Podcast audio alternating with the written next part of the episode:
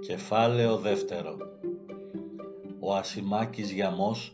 δυσμόνισε τα κότσια του κάτω από το ξερό κρεβάτι και τράβηξε γραμμή για την άκρη της αβαθούς θαλάσσης με τα ταβερνάκια της να ψάλουν υπορχήματα από γυαλί που θρηματίζεται όταν με χάρη προσκρούει πάνω του με όλα του τα λαμπρά παραφερνάλια. Ο μηχανικός κιανομέλας μονομάχος που λαθρέα τον είχε φέρει πεσκέσει σε ένα από τα ταξίδια του τότε που τρεις κοχλιοειδείς ημέρες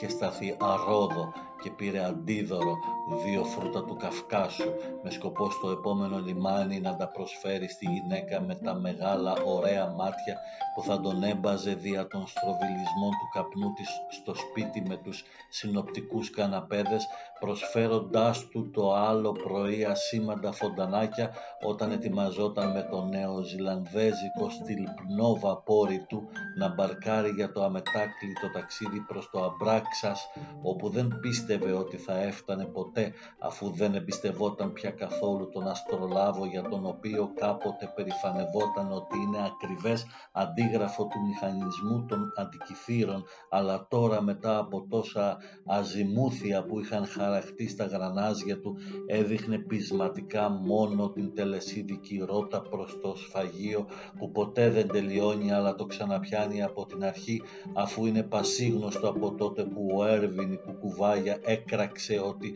το γεγονός αυτό το γεννησόμενον και πέταξε μακριά από το φιλόδες κατάρτι με προορισμό την Καρχιδόνα αφήνοντας μόνο του τον τρελό να διευθύνει με το πίκολο τα τέρατα της τυρβόδους σαβίσου αξιοποιώντας στο έπακρο την ελευθερία που του επιδαψίλευσε η ηρκτή του αβέβαιου πόντου με τα στάσιμα κύματά του που έχουν καρφωμένα στους δεσμούς των μάτια, μάτια παλίντων αστραμμένα κάποτε προς την Ανατολή μα τώρα προς τη Δύση, μόνο προς τη Δύση εκεί που εκτείνονται αμπελώνες οργισμένοι μες στα εγκάβματα που τους χάρισε ο ήλιος.